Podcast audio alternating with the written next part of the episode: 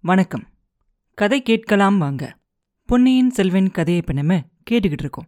போன அத்தியாயத்தில் வானதி சத்தியம் பண்ணா இல்லையா? அந்த மாதிரி அவ சத்தியம் பண்ண உடனே அங்கே இருக்கவங்க யாருமே அவள் அப்படி ஒரு சத்தியம் செய்ய போறா அப்படின்னு எதிர்பார்க்கவே மாட்டாங்க. அதனால எல்லாருக்கும் ஒரே ஆச்சரியமாயிரும். இளைய பிராட்டி கொஞ்சம் கோபத்தோடையும் பரிதாபத்தோடையும் கேட்பாங்க பெண்ணே இது என்ன சபதம்? எதுக்காக செஞ்ச? இப்படியும் ஒரு முட்டாள்தனம் உண்டா? ஏதோ வெறி பிடிச்சவ மாதிரி உளர்றியே அப்படின்னு கேட்பாங்க. அப்ப வானதி சொல்லு இல்லக்கா நான் உளரல வெறியும் பிடிக்கல எனக்கு. ரொம்ப நாளா இதை பத்தி நான் யோசிச்சுக்கிட்டு தான் இருந்தேன். இது வரைக்கும் என் மனசுக்குள்ள இருந்த முடிவை இன்னைக்கு எல்லார் முன்னாடியும் சொல்லியிருக்கேன் அப்படின்பா அவளுக்கு குந்தவை பதில் சொல்கிறதுக்குள்ளார பூங்குழலி பயங்கரமா சிரிக்க ஆரம்பிச்சிருவா. இந்த பொண்ணுக்கு உண்மையாவே வெறி பிடிச்சிருக்கு அப்படின்னு குந்தவை நினைக்கிறதுக்குள்ளார கலகலன்னு சிரிச்சுக்கிட்டு இருந்தவ திடீர்னு ரெண்டு கையாலேயே அவன் முகத்தை மூடிக்கிட்டு விம்மி விம்மி அழுக ஆரம்பிச்சிருவா. அழுதுகிட்டே மெதுவான குரல்ல அலைக்கடலும் ஓய்ந்திருக்க அக்கடல்தான் பொங்குவதேன் அப்படின்னு பாட ஆரம்பிச்சிருவா. அப்ப குந்தவை ஆழ்வார்க்கடியானை பார்த்து சொல்லுவாங்க இந்த ரெண்டு பெண்களும் சேர்ந்து என் மனசை குழப்பி பைத்தியமாக்கிடுவாங்க போல இருக்கு. திருமலை இளவரசரை பார்க்க புறப்பட்டவன் இவளை எதுக்காக இங்கே கூட்டிகிட்டு வந்த? அப்படின்னு கேட்பாங்க. தேவி பொன்னியின் செல்வரை பார்க்கறதுக்காக தான் நான் போய்கிட்டு இருந்தேன். வழியெல்லாம் ஒரே வெள்ளக்காடாக இருந்துச்சு. என்ன மாதிரியே இவளும் தடப்பட்டு நின்னதை பார்த்தேன். படகு சம்பாதிச்சு கொடுத்தா தள்ளிக்கிட்டு போய் திருவாரூரில் சேர்க்கிறதா சொன்னா. அதுக்காக தான் ஜோசியர் வீட்டுக்கு வந்தேன். கோயிலுக்கு பக்கத்தில் உங்கள் ரத படகை பார்த்ததும் ரொம்ப சந்தோஷப்பட்டேன். உங்ககிட்ட கேட்டு படகு வாங்கிக்கிட்டு போகலாம் அப்படின்னு நினச்சேன். ஆனால் பழுவேட்டரையர் ரதத்தோடு படகையும் கொண்டுகிட்டு போயிட்டாரே அப்படிம்பா. அப்போ குந்தவை சொல்லுவாங்க இப்போ என்ன யோசனை சொல்கிற பழுவேட்டரையர் சொன்னதெல்லாம் நீயும் கேட்டுக்கிட்டு தானே இருந்த? அப்படின்னு கேட்பாங்க. அப்போ நம்பி சொல்லுவான் ஆமா தாயே நானும் கேட்டுக்கிட்டு தான் இருந்தேன். அதனால இங்கே வீணாக்குற ஒரு ஒரு நிமிஷமும் ஒரு யுகம் மாதிரி எனக்கு தெரியுது. அவர் சொன்னதுல இருந்தும் இந்த பொண்ணு சொல்றதுல இருந்தும் பார்த்தா சக்கரவர்த்திக்கு உண்மையாவே ஏதோ ஒரு ஆபத்து காத்துக்கிட்டு இருக்கு அப்படின்னு தோணுது எனக்கு.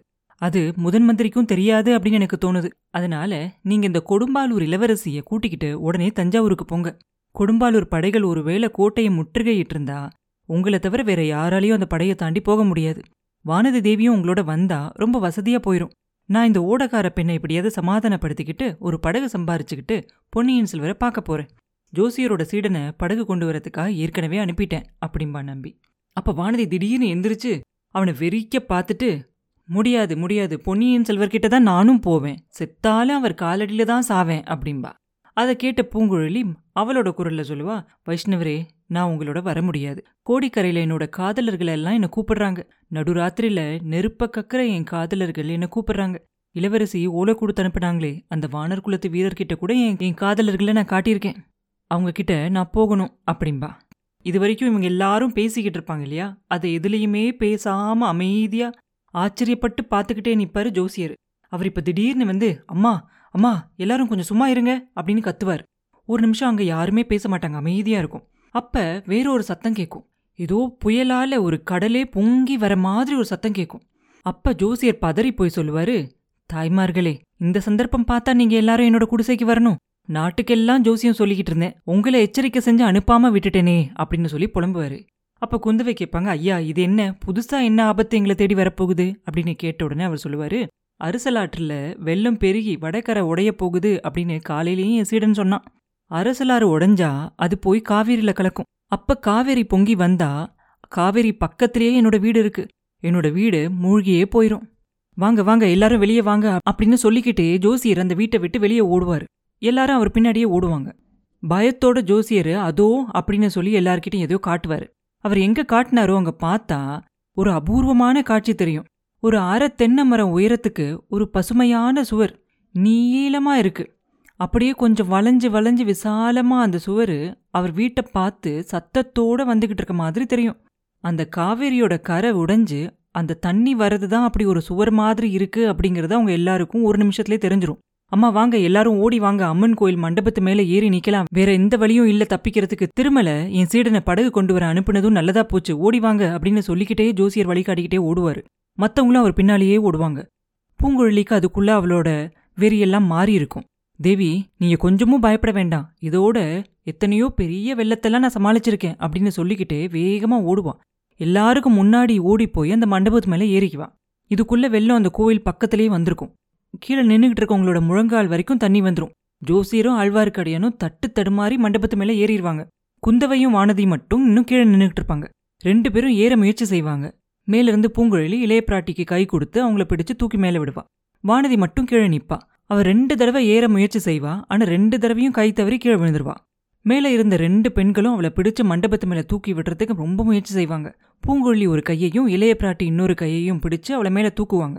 வானதி சட்டுன்னு நிமிந்து பாப்பா அவளோட ஒரு கையை பூங்குழலி பிடிச்சுக்கிட்டு இருக்கா அப்படின்னு தெரிஞ்ச உடனே அந்த கையை உதர்வா பூங்குழலி கிட்ட இருந்து அவளோட கையை விடணும் அப்படின்னு சொல்லி உதர்வா இல்லையா? அந்த உதர்ற வேகத்துல என்ன ஆகும்? குந்தவை பிடிச்சிருக்க கையும் நழுவி கீழே விழுந்துருவா.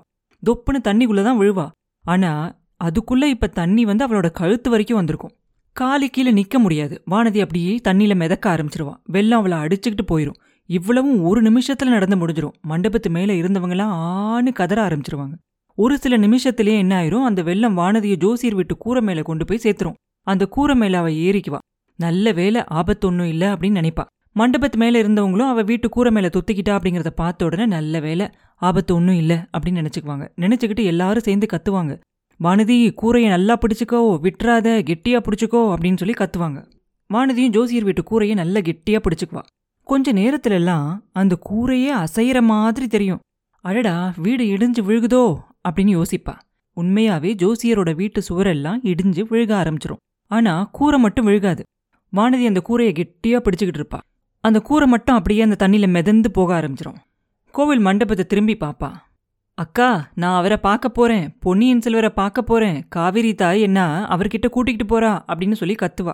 அவ சொன்னது அவங்க காதுல விழுந்திருக்கும். முக்கியமா பூங்குழலியோட காதுல விழுந்திருக்கும் அப்படின்னு சொல்லி வானதி நினைப்பா. ஜோசியர் வீட்டு கூரை அப்படியே அந்த வெள்ளத்துல மிதந்து போய்கிட்டே இருக்கும். வானதியும் அதோட சேர்ந்து போய்கிட்டு இருப்பா. அப்புறம் என்ன நடந்துச்சு? அப்படிங்கிறத அடுத்த பதிவில் பார்ப்போம். மீண்டும் உங்களை அடுத்த பதிவில் சந்திக்கும் வரை உங்களிடமிருந்து விடைபெறுவது உண்ணாமலே பாபு. நன்றி.